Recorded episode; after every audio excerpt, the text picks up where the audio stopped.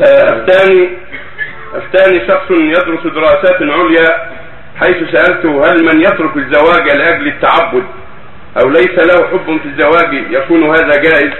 فقال لي ترك الزواج ليس حبا فيه أو لأجل التعبد جائز وليس فيه حرام. فنرجو توضيح ذلك. قد من الندوة أن الرسول تبرأ ممن ترك النكاح للتعبد. النبي صلى الله عليه وسلم بلغه أن بعض الصحابة قالوا قال أحدهم أما أنا فلا زوج النساء. وقال آخر أما أنا فلا أكل اللحم. وقال آخر أما أنا فأصوم ولا أفطر. قال آخر أما أنا فأصلي ولا أنام في الليل يعني.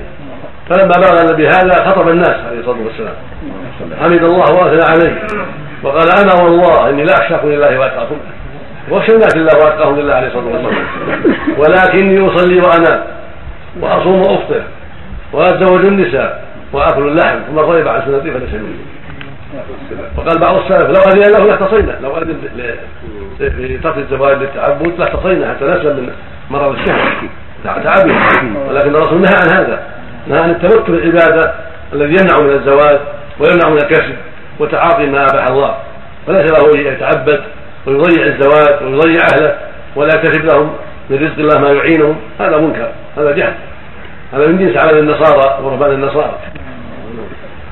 هناك بعض النساء يدرن مدارس طيب شكرا لكم. وفق الله.